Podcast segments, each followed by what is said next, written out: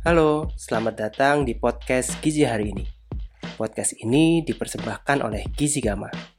Saya, Hari Freitag, akan mengantarkan kamu mempelajari beragam hal yang menarik seputar ilmu gizi. Selamat mendengarkan.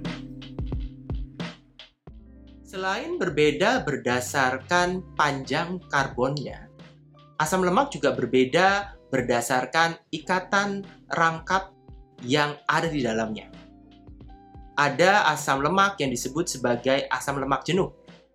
Inilah jenis asam lemak yang tidak memiliki ikatan rangkap. Lalu ada asam lemak yang disebut sebagai lemak tak jenuh atau asam lemak tak jenuh.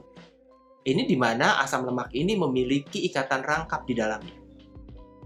Ada asam lemak tak jenuh tunggal atau MUFA atau monounsaturated fatty acid.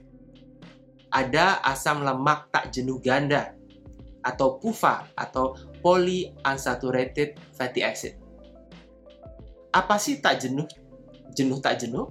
Ini adalah istilah kimiawi yang menunjukkan bahwa ketika ada atom karbon di dalam molekul asam lemak ini yang memiliki ikatan rangkap, maka lemak asam lemak tersebut disebut sebagai tak jenuh. Sedangkan kalau tidak memiliki ikatan rangkap, ini disebut sebagai lemak jenuh. Apakah ikatan rangkap ini ngaruh terhadap lemak atau lipid? Jelas. Jadi asam lemak jenuh itu adalah jenis asam lemak yang tidak memiliki ikatan rangkap. Karena tidak memiliki ikatan rangkap, maka strukturnya lebih lurus. Dan karena dia strukturnya lurus, sehingga bentuknya lebih padat. Karena jarak antar molekul ketika menyusun sebuah bahan makanan itu menjadi lebih rapat dan karena lebih rapat di suhu ruang bentuknya menjadi lebih padat. Makanya kalau kita ingin mengidentifikasi apakah suatu asam lemak itu jenuh atau tak jenuh, itu biasanya kita bisa melihat dari bentuknya yang ada di alam. Jadi asam lemak yang jenuh, yang tidak memiliki ikatan rangkap, itu biasanya berbentuk padat. Sedangkan kalau asam lemak yang bersifat tak jenuh, dia memiliki ikatan rangkap. Dan karena dia memiliki ikatan rangkap, maka bentuknya tidak terlalu lurus secara molekuler.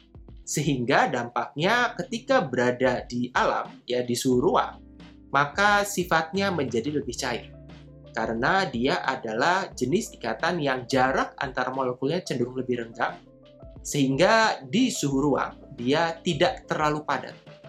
Tentu di alam kita sulit mendapatkan uh, minyak atau lemak yang hanya isinya satu jenis uh, asam lemak. Biasanya adalah kombinasi dari beberapa asam lemak. Ada kombinasi beberapa yang pendek, ada yang lebih panjang satu sama lain, dan ada yang kombinasi bersifat uh, ikatan atau lemak jenuhnya itu secara proporsi ada yang lebih banyak atau yang lebih sedikit. Jadi yang ada di alam bahan makanan itu adalah kombinasi dari beragam asam lemak. Kombinasi ada asam lemak jenuh, tak jenuh, uh, tak jenuh tunggal dan ganda serta kombinasi dari rantai panjang dan pendek. Karena ini yang membuat setiap bahan makanan unik, setiap minyak unik karena komposisinya bisa berbeda. Jarang kita menemukan jenis minyak atau lemak yang hanya terdiri dari satu. Dia hanya asam lemak jenuh dan rantai panjang aja misalnya. Jadi biasanya adalah kombinasi.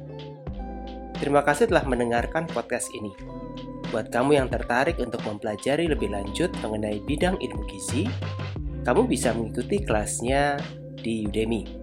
Silahkan gunakan link atau tautan pada kolom deskripsi untuk menuju rangkaian kelas Gizi Gama di Udemy. Sampai jumpa!